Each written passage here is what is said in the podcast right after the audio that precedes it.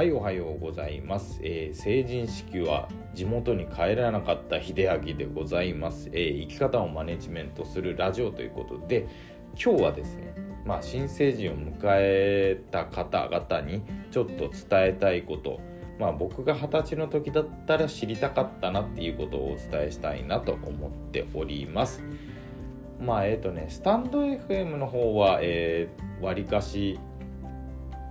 そうですね。僕と同じまあ30代から40代とかね。結構あの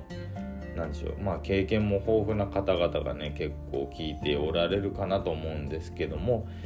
えー、Spotify とか Google Podcast だとねちょっと若い方も聞いておられるのでもしこれをね二十歳の方が二十歳、まあ、新成人を迎えられた方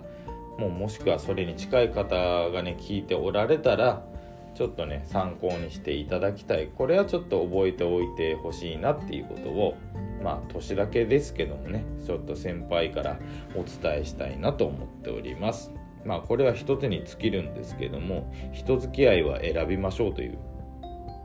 まあそれだけです。でこれなぜかというとあの人付き合いもちろんね好きな人嫌いな人まあどっちでもない人っていうのはまあ過去放送でもお伝えした通り、まあ、2対6対2っていうね、まあ、この比率、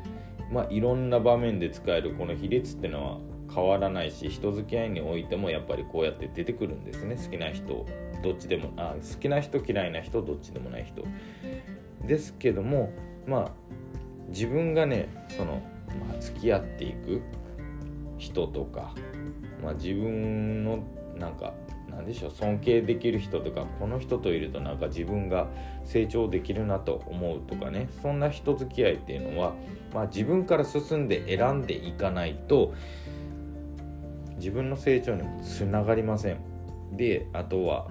そうですねあのひたすらの我慢するような人付き合いっていうのもあまりよろしくありません。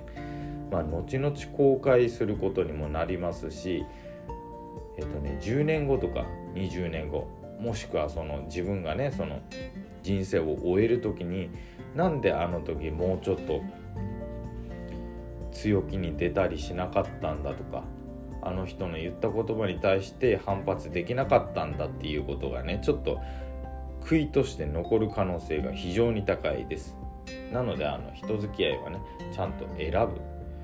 まあ理不尽なことはあまりね我慢しないことですね。あのよくねあの押し付けがましく言われる方がいるんですよ。あの我慢も必要だとか忍耐だとかね言う人いるんですけどもその方々は多分人生をちょっと勘違いしてらっしゃる。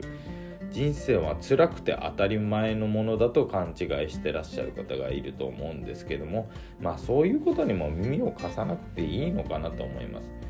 要するにまあ人生なんかねあのまあその派手にね人に迷惑をかけるってことはやっぱりよろしくありませんけどもまあ自分が楽しくあることそして自分が楽しくあって、まあ、それを前提として周りの人も楽しくしていくこと。これがねまあ人生の中で一番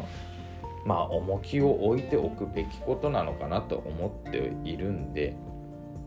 まあそれがねあの人付き合いによって潰されてしまうっていうのはやっぱりナンセンスなのかなと思います。なのでまあ本当に一つだけ人付き合いを選んでまあ付き合う人を選んで自分を楽しくまあ成長させたり尊敬できる人を見つけたりまあそういうことに時間を使ってほしいかなと思っております。ということでまあこれだけです。本当に。まあ大人になってもね10年後20年後になってもそれは多分大事に大事に思えることというか、ね、あの後に後輩ができたとしたらね伝えていってほしいことかなと思いましたので今日お話しさせていただきました。最後まで聞いていただいてありがとうございました。それではまた。